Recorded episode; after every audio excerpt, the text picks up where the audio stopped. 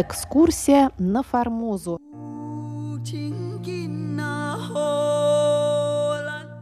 Программу Международного радио Тайваня завершает третья часть из нашего архивного цикла «Экскурсия на Формозу».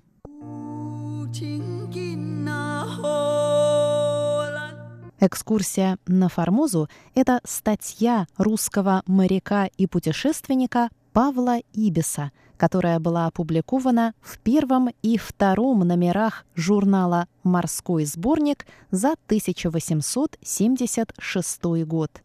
Записки Павла Ибиса, посетившего остров Формоза зимой 1875 года, ни разу не переиздавались на русском языке.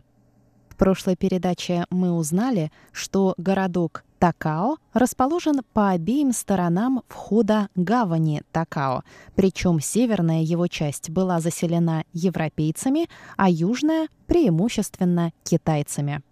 Европейские дома, как и повсюду в тропиках, пишет Павел Ибис, красивого стиля, окружены верандами, зеленью и удобно размещены – Китайская же часть, отмечает Павел Ибис, грязная и бедная, выстроена неправильно и мало вообще напоминает города.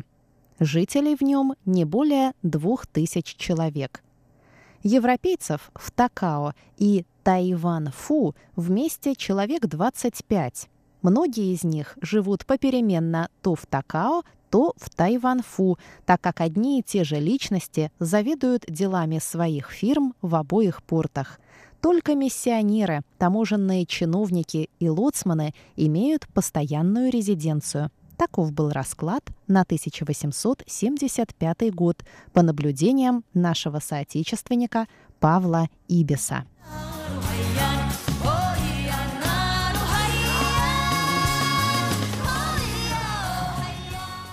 И еще раз географическая сноска. Такао – это прежнее название города Гаусюна, а Тайванфу – старое название современного Тайнаня. Оба эти города находятся на юге острова.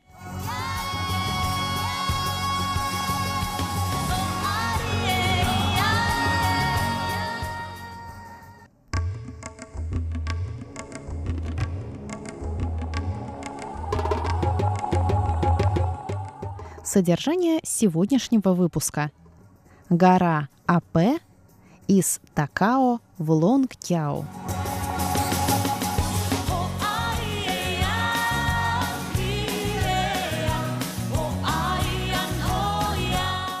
Гора АП.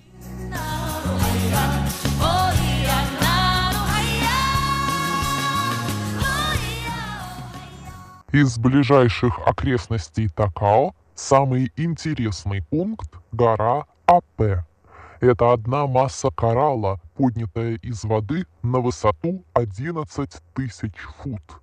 Если мысленно дополнить ее формы, без сомнения пострадавшая при поднятии из моря и от позднейших землетрясений, то получается фигура, соответствующая описаниям атолла –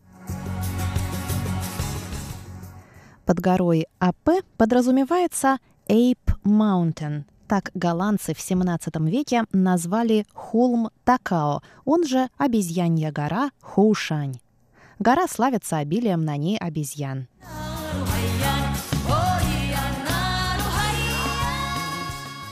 Прогулка на АП довольно затруднительная. Острый коралл, мелкая пыль, Местами высокая трава и колючая растительность очень замедляют дорогу, но зато панорама сверху достаточно вознаграждает за труд.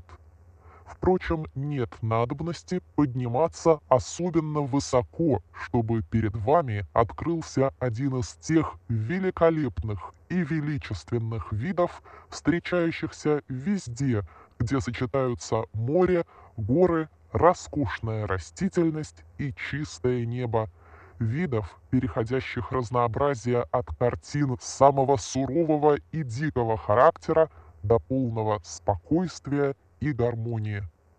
Здесь картина более спокойная. Горы, удаленные на задний план, виднеются в мягких красках. Равнина между ними и морским берегом представляет ряд зеленеющих плантаций и бамбуковых рощ, теряющихся в голубой дали. Передний план оживлен городом и гаванью. Особенно сильна была противоположность между спокойной поверхностью лагуны и взволнованным от северо-западного бриза морем. По потемневшему морю катились тяжелые валы с белыми вершинами и шумно разбивались об отвесные утесы. Суда на рейде сильно качались.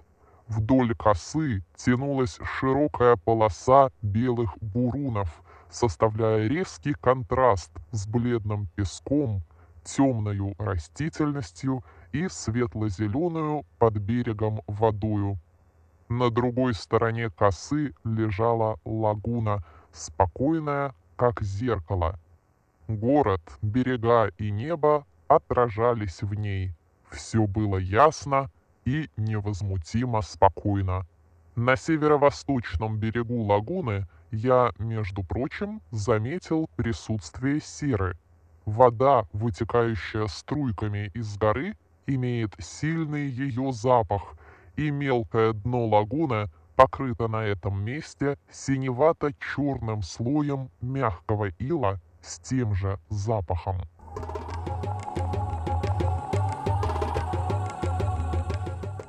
Из Такао в Лонг-Кяо.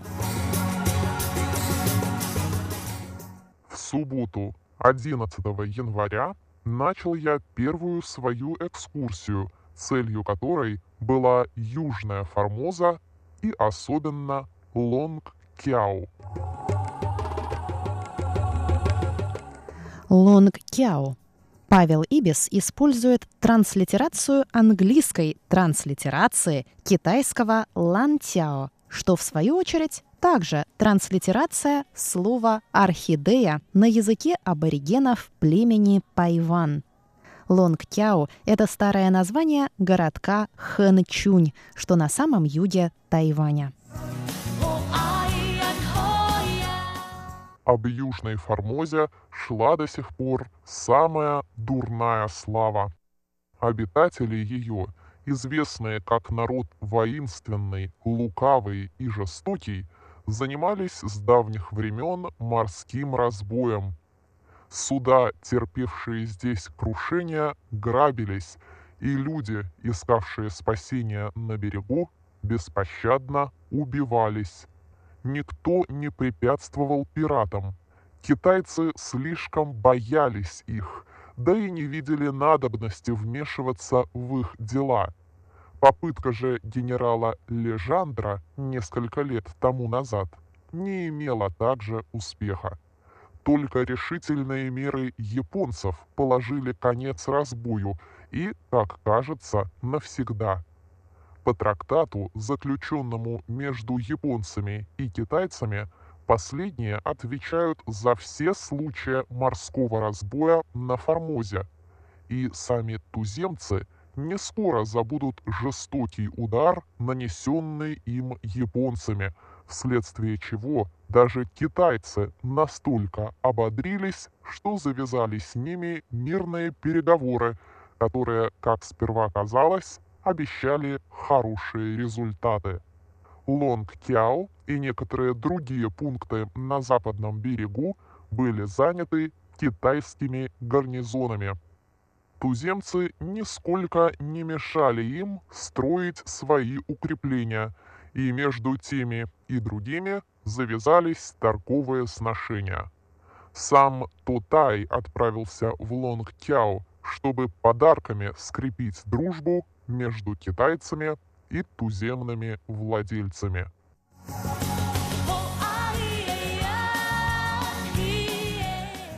Уважаемые друзья, на этом мы заканчиваем третью передачу из цикла «Экскурсия